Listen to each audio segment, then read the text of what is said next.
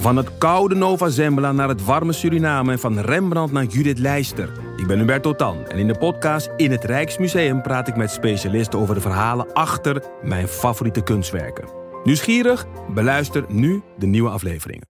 Ben jij van plan om dit jaar te starten met beleggen? Of ben je er al mee bezig en zoek je een portie inspiratie? Wij zijn eh, Jasper en Twan, twee doodgemode maar compleet verschillende beleggers. En iedere donderdag vertellen wij in onze podcast de lange termijn over onze beleggingsreis, onze lessen en met name onze fouten. En dat allemaal op een eh, vermakelijke en een langdrempelige manier. Alsof je met ons in een kroeg staat. Met een whiskytje erbij. Lekker. Dus luister eens naar onze podcast De Lange Termijn. Hallo, dit is Pieter van Relaas. Met een klein berichtje vooraleer de podcast start. Niet opgenomen vanuit onze studio, waar we normaal gezien opnemen, maar wel vanuit mijn tuin. De plaats waar ik me momenteel het meest van al vrij voel. Wij hopen met het hele Relaas-team oprecht dat je gezond bent. En op momenten dat we fysiek niet echt dicht bij elkaar kunnen komen, hoop ik dat een goed verhaal jullie allemaal dichter bij elkaar brengt. We moeten eerlijk zijn. Met Relaas zitten we bijna door onze voorraad verhalen.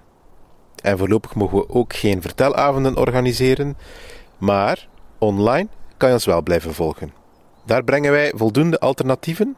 Op zondagavond organiseren wij een verhalencarousel, waar je een kort verhaal van vijf minuten kan vertellen, of gewoon kan komen luisteren, digitaal.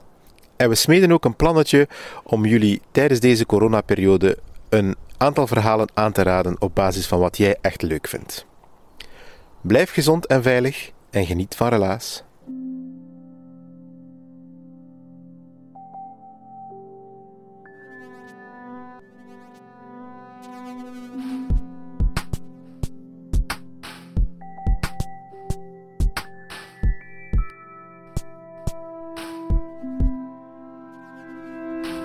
Hallo, ik ben Pieter van Relaas. In Relaas hoor je waar gebeurde verhalen en die worden verteld door de mensen die ze zelf hebben meegemaakt.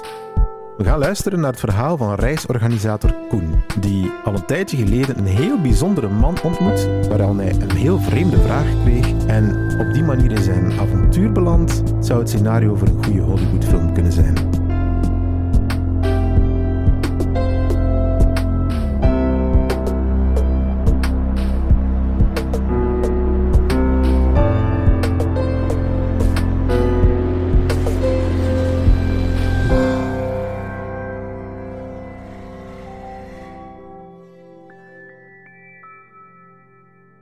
Geacht publiek, ik voel mij vereerd uh, dat ik vanavond nog eens de ambassadeur kan zijn van mijn sector.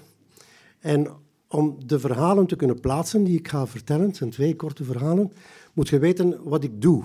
Ik ben al een old buana, ik ben 70 jaar, maar ik ben nog steeds actief in de reissector. Ik heb heel mijn leven reizen georganiseerd en ik ben uh, de eerste acht jaren van mijn carrière ben ik tourguide geweest, zoals ze dat in de States noemen tour director.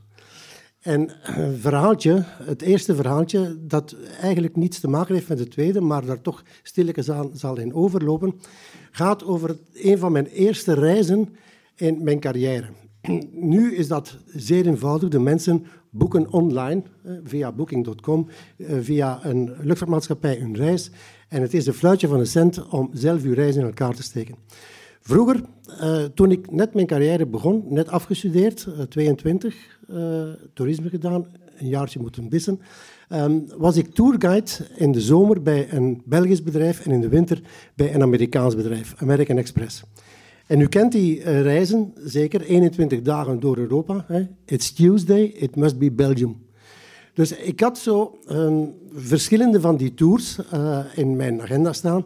En ik moet eerlijk zeggen, ik was zeer naïef, maar ik heb daar de eerste twee jaren van mijn carrière alles van geleerd wat ik in mijn volgende jaren van mijn carrière heb kunnen gebruiken. En een van die leuke anekdotes, als je met Amerikanen op uh, pad bent, dat zijn... Um, herinnert u de Pax Americana? Hè? Dus gans Europa zit eigenlijk onder het juk van Amerika, nu nog heden ten dagen. Maar toen waren die mensen zo simpel, zo naïef... Uh, dat ik dacht, dat kan niet. Dat is onmogelijk dat mensen uh, uit zo'n land zo onvoorstelbaar naïef kunnen zijn. Ik geef daar een paar voorbeelden van. Dus tussen bijvoorbeeld uh, tussen hier en Marrakesh gaan er 21 dagen. Dat is één dag Brussel, één dag Parijs, één dag Amsterdam. En je moet die mensen voortdurend bezighouden. Dus de eerste dag vertrekken we in Brussel. Het eerste wat ze vragen, dus mijn naam in het Nederlands is Koen, mijn naam in het Engels is Conrad. Conrad, where is the red light district? Dus natuurlijk, uh, dat zijn dikwijls koppels. Die mensen hebben van alles gelezen over Europa. En vooral Amsterdam, de red light district, de walletjes, dat is het eerste waar al die mannen naartoe wilden. Dus um, ook daar heb ik veel geleerd hoe dat je dat moet organiseren. Ik zou zeggen, uh, een jonge knaap van 22, 23 jaar moet op zoek gaan voor die mensen te plezieren. En route tussen bijvoorbeeld uh, Brussel en Amsterdam is er niet zo heel veel te zeggen. Er is niet heel veel te zien, behalve de battlefields van de Somme en van de Marne. Dus uh, beginnen die mensen aan u vragen te stellen. Conrad, uh, how do you say good morning in your language? Die mensen naar wijs maken hè, dat gewoon goedemorgen, goedemorgen is. Hè. En toen had ik het al een beetje gehad met die uh, naïeve Amerikanen. En ik zei, godverdomme, kust een bok. Oh, Conrad, so many words just to say good morning. en zo uh, ging dat in crescendo met die mensen. Kom bijvoorbeeld in Parijs. Um, en die mensen waren nu nog, heden ten dagen, heel vrijgevig. Komen in Parijs en je weet, er is er een bepaalde wijk, um, dicht bij de Place de Victor Hugo, uh, waar allemaal modewinkels zijn. Dus je staat daar als naïveling, uh, de mensen zijn in het Louvre. Uh, en er zijn er een paar die geen zin hebben om op museabezoek te gaan. En die gaan met mij mee. En ik sta voor een etalage van, I don't remember, Christian Dior, whatever. Conrad, do you like the suit? 200 dollar, go and get it, man. Dat was de mentaliteit van de Amerikanen. Dit uh, entre parenthèse, want het echte verhaal gaat over iets heel anders. Uh, ik was dus... ik was dus tourguide. Over die Amerikanen kan ik uren vertellen. Um, maar ik was dus tourguide de eerste acht jaar van mijn carrière, tot uh, mijn zonneke geboren is. En dan uh, ging het niet meer natuurlijk van altijd alleen op pad te gaan. Um, sta ik een groep in te checken uh, van het reisbureau waar ik voor werkte in Amsterdam op de luchthaven. En die groep ging naar Sri Lanka.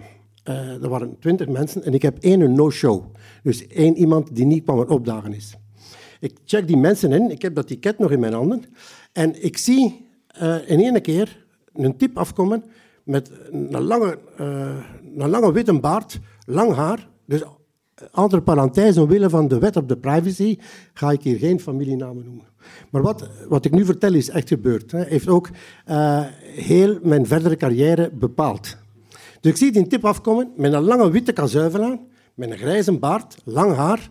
En in zijn kielzog een 50, 60 jonge mensen. Prachtige meisjes, prachtige gasten, allemaal in short. Het was putje winter. Het was december en die mensen staan naast mij in te checken. Ik hoor in één keer, dus ik, heb mijn groep ingecheckt, ik heb dat ticket nog bij en ik ben dat aan het nazien. Ik zeg, dat is fantastisch. Zo beautiful people. En hij staat er met zijn lange witte kazuivel. En wat mij opviel, die kazuivel, dat was een beetje zoals een priesterskazuivel met uh, draden, met gouden draden bestikt. Nadien heb ik dan de betekenis gekregen van die gouden draden. Very important. Um, dus ze zijn aan het inchecken en hij staat daar te wachten tot uh, de mensen uh, hun instapkaart krijgen. vroeger, nu is dat fluitje van een cent, je doet het allemaal online. Maar er moest dus iemand doen. En die gast van dat reisbureau, dus concurrerend reisbureau, die ziet in ene keer dat hij een ticket te weinig heeft. Ik hoor, de, uh, en hij gaat dat vertellen aan die mensen van de groep. Ik hoor daar roepen, Ludo, de Theo kan niet mee. Ja, ik zeg, ik, uh, ik ga er moeten bijspringen. Uh, ik had toen al wat jaren ervaring in die business. Ik ga er moeten bijspringen en ik zeg aan die Ludo, dus ik nam aan dat hij Ludo noemde, ik zeg, kijk, ik heb hier een no-show. En toen was dat de fluitje van een cent van te wijzigen. Oh, on the spot konden dat met een stilo overschrijven. Ik maar weet wat? Zeg, dat ticket moet betaald worden. Uh, dat, was geen probleem. Je mocht die factuur opsturen naar zo en zo en zo. Uh, maar er stond dus wel een andere naam in, in, op het ticket in vergelijking met de lijst die dat reisbureau bij had. Hè. Ik zeg tegen Ludo, geeft die een Theo zijn paspoort aan mij. Ludo geeft mij 100 dollar Uh, je gaat mij nadien natuurlijk uh, de old schurk noemen in plaats van de old buana. Geeft 100 dollar aan mij en zijn paspoort. Uh, en ik zal dat ticket mooi aan de station manager geven van Air Lanka. Uh, sorry, sorry, we are fully booked, zei die station manager. Ik zeg, kijk, hier is zijn paspoort en hier is nog een ticket van de no-show van mijn groep. Um, ik bekijk dat paspoort en dat ticket. I think I can arrange a flight for you, sir. Dus die Theo was mee. Uh, die gast was zo dankbaar dat hij mij nadien contacteerde. Ik heb daar toen verhalen over gehoord van die mensen die toen met 60 of 70 naar Sri Lanka zijn gegaan. Um, dat was dus om in de stijl of in de verhaaltrand te blijven van Hendrik. Dat was een ziener, een, een waarzegger. Ik heb daar stories mee beleefd die je onmogelijk voor waar kunt houden.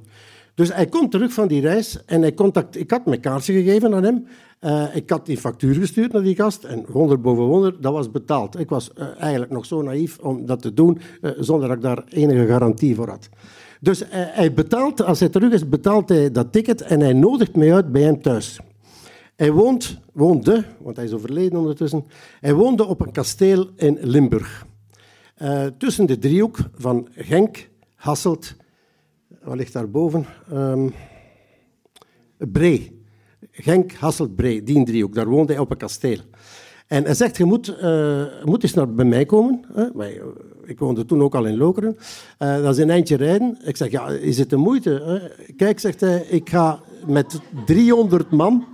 Ik ga met 300 man naar Egypte en naar Israël. En hij was geobsedeerd door Jezus Christus. Dus, en zijn volgelingen die, die, mensen uh, waren allemaal leeftijd tussen de 25 en de 30 jaar, op een paar uh, ouderlingen na.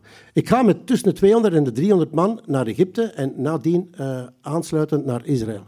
Dus zegt hij, kom bij mij thuis en als je komt, zet u een auto op de straat en je moet onder de piramide doorlopen om bij mij in mijn huis te komen. Dat heeft een betekenis, zei die vent. Ik heb nadien natuurlijk gevraagd welke betekenis dat, dat had. Um, onder die piramide ligt een ondergrondse uh, rivier.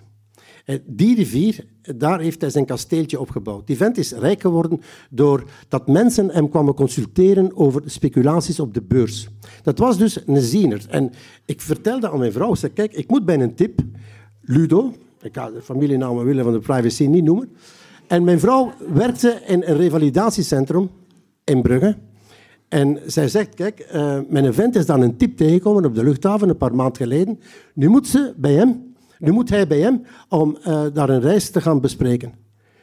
En uh, mijn vrouw vraagt, en hoe heet, die, hoe heet die gast? Ik zeg, zo, Ludo. Hè? Ze vertelt aan haar werk. En drie, vier van die collega's van haar, die zeggen, maar wij kennen die gast. dat, is een, dat is een waarzegger, dat is een ziener. wilde is, en hij, hij doet vooral op, um, op foto's en op um, voorwerpen van mensen die, hem dat, die dat aan hem geven, om te zeggen wat, uh, welke ziekte dat iemand heeft. Er is een collega van mijn vrouw die zegt, kijk, mijn kleine is ziek, heeft leukemie. Uh, hier is een foto van die kleine. Wilde is vragen, als uw man uh, naar Ginder gaat, dat Ludo een handoplegging doet op die foto, om te zien wat dat is. Dus ik kom daartoe onder de piramide. Nadien heeft hij mij uitgelegd waarom. Omdat ik over die ondergrondse rivier moest wandelen. om daar energie op te, op te doen. Zijn, zijn, uh, zijn ding was eigenlijk energie. Dat is de reden dat zijn kazuivel, zijn witte kazuivels, dat hij altijd droeg, dat die vol gouddraden zaten, omdat hij de energie van de zon door in zijn lichaam krijgt door die gouddraden. Ik kan daar uren over vertellen, maar ik kom terug naar die foto. Dus uh, ik neem die foto mee bij hem, na uh, over die ondergrondse rivier gewandeld hebben. En uh, hij zegt, dat kind heeft de ziekte van Recklinghausen. Dat kind heeft geen leukemie, dat kind heeft de ziekte van Recklinghausen. dat moet onmiddellijk veranderen van voeding. En dat gaat geen twaalf jaar worden. Dat kind was zes jaar. En inderdaad, dat kindje is overleden. Dus ik organiseer voor hem een reis naar Egypte ik huurde dan een boot, waar dat, 250 eh, mensen op kwamen. En nadien zijn we dan naar uh, Israël gegaan. Op die boot, je kunt u dat niet voorstellen, daar gaf die gast tussen de 16 en de 17 uur per dag lezingen. Lezingen vooral, voornamelijk over Jezus. Dat was, uh, in een dag zijn maar 12 uur, maar dat bleef eindeloos. En die mensen, dus op een bepaald ogenblik komen we op een plek, dus op, op de Nijl, tussen, tussen Cairo en Esna. En dat is een plaatsje waar dat Echnaton eigenlijk de eerste farao was die het monotheïsme uh, in, uh, binnengebracht heeft in Egypte. Dus een van de volgelingen van de PT. En ehm, daar komen we aan die piramide om twee uur in de namiddag, 50 graden, nota bene, iedereen van die boot. En dan moesten die mensen voor die piramide vier uur lang met hun vingers in de lucht de energie van de zon opdoen wil ik maar zeggen, die gast, die gast was in mijn ogen, want ik was daarbij, die gast was in mijn ogen totaal, totaal geskift. De, de een, de een achter de ander uh, viel daar flauw, maar... Uh, en je kon daar alleen maar geraken met een ezelskar en, en, en met, een nos. Want dus tussen de Nijl en die piramide was uh, twee, drie kilometer. Dus die mensen uh, die werden opgehaald door de organisator met de nos en de nezel naar die piramide en dan twee, drie uur zo. Uh, die reis is, is ten einde. En een van die dames, wat op leeftijd, um, begint vreemd te doen. Dus wij gaan vandaar naar Jeruzalem. Jeruzalem is dus de plek. Hè. Dat is een heel eigenaardige stad. Dat is een stad dat in de geschiedenis ontstaan is uh, totaal out of the blue. Want er is daar niets te zien, uh, niets te vinden. Nochtans zijn de drie monotheïstische godsdiensten daar ontstaan. He, niet tegenstaande dat er geen water is, dat er geen energie is, niks. En nogthans zijn de drie monotheïstische godsdiensten daar ontstaan. Dus die tip, natuurlijk, die Ludo, uh, die, die, had daar ook veel over gelezen, die moest daar eh, zijn volgelingen naartoe brengen. Uh, een van die volgelingen had ik, in, had ik in het snot dat dat niet juist was met die dame. Dus bijvoorbeeld, hij geeft dan in het hotel in Jeruzalem we hadden een wandeling gedaan op de Via Dolorosa. Dus je kent de Via Dolorosa, dat is de, de weg van het centrum van Jeruzalem waar Jezus uh, zijn laatste tocht deed. Dat is de Via Dolorosa, dus naar Golgotha, hè, waar Jezus gekruisigd werd. Dus wij deden ook die wandeling uh, op de Via Dolorosa. En dat vrouwmens bleef achterna en uh, was op een bepaald moment volkomen in trance. Ik zeg, ja, ik moet die recht in doorhouden. Ik ga die een beetje onder mijn protection nemen. Op een bepaald ogenblik begint het in mijn kamer eh, in een vijfsterrenhotel in Jeruzalem, begint het in mijn kamer uh, water door te sijpen door een plafond. Ik zeg, ja, dat is niet juist. Ik ga naar boven. Ik klop op die deur, ik kijk dus de lijst en ik zie dat dat die dame is. Die stond, die stond dus ik raakte daar niet binnen, die stond onder de douche gewoon uh, energie op te doen uh, door die kranen te laten lopen. En de, de, dat liep over, gewoon onder drie, vier verdiepingen daaronder. Ludo was in de middle of a section. Ik ga hem halen. Al zijn volgelingen zijn aan het luisteren. Ik zeg, Ludo, dat klopt dan niet. Die, en, en opgepast, in Israël lachen ze niet met de veiligheid. Uh, dus ik had dat wist te zeggen. Ik zeg, die dame is, zit opgesloten in haar badkamer. Onmiddellijk vier, vijf van die bewakers met een standgun daar naartoe, eh, die deur opengebeukt. En Ludo was ondertussen uh, boven geraakt met mij. En zij stond daar gewoon onder de douche, compleet, compleet in trance. Dat was dus na die namiddag dat we die wandeling gedaan hadden via Dolorosa. Ludo neemt, vraagt die, die dame vanuit de douche te komen. En hij zegt, die is behekst. Dus wat ik eh, toen gedacht heb, dat, is, eh, dat kun je alleen maar in boeken meemaken of in filmen, want dat is niet echt wat ik nu zie. En hij zegt, ik ga die, ik ga die aller negatieve energie uit haar lichaam halen. Dus dat is eh, onwaarschijnlijk wat ik toen gezien heb. Hij pakt die dame vast en hij legt die, dat was een, een oudere dame, hè, zoals ik nu. Uh, hij pakt die dame vast, legt die op bed en hij begint die zo. En ineens herleeft hij ineens begint hij uh, totaal opnieuw normaal te doen. En plots uh, ervalt hij. En dan begint ze, dus ze gaan mee naar die, opnieuw naar die lezing. Die mensen waren daar mooi blijven zitten. Ze gaan mee naar die lezing. En ze begint plots in die lezing te roepen: Luido, Luido, ze gaan me vermoorden, ze gaan me vermoorden. Ik heb die dame, want ik dacht, ik ga daar nooit mijn leven thuis geraken. Die gaat nooit door de, door de politiecontrole geraken. Ik ga die dus eh, opnieuw onder mijn hoede moeten pakken. Dus wij hadden een gans vliegtuig gecharterd van uh, Tel Aviv, dat is de luchthaven van Jeruzalem, van Tel Aviv naar Brussel. Uh, net voordat we gingen landen, hey, fasten seatbelts, ladies and gentlemen, dan staat ze recht een volle charter van ons. Dat staatsrecht begint ze opnieuw te roepen: Ludo, Ludo, ze gaan me vermoorden. Uiteindelijk eh, is, zijn er twee, drie hostessen aan te pas gekomen om dat mensen te kalmeren met een injectie. Uh, wat, er was niet oud, die ging daar totaal, totaal uit een bol. En Ludo had daar, had daar geen vat meer op. Die Ludo was op een duur mijn basisinkomen. en het is ook dankzij hem dat ik op mijn eigen begonnen ben. Ik dacht, als ik zoveel uh, groepen kan organiseren naar het Midden-Oosten enzovoort, uh, is het tijd van niet meer voor een baas te werken, maar voor mijn eigen. Dus ik ben nu 70, ik ben gestopt op 65, ik heb dan mijn business verkocht, maar ik voelde me nog te jong om niks te doen en ik ben nog altijd actief in de sector in een kantoor in Brugge. That's my story.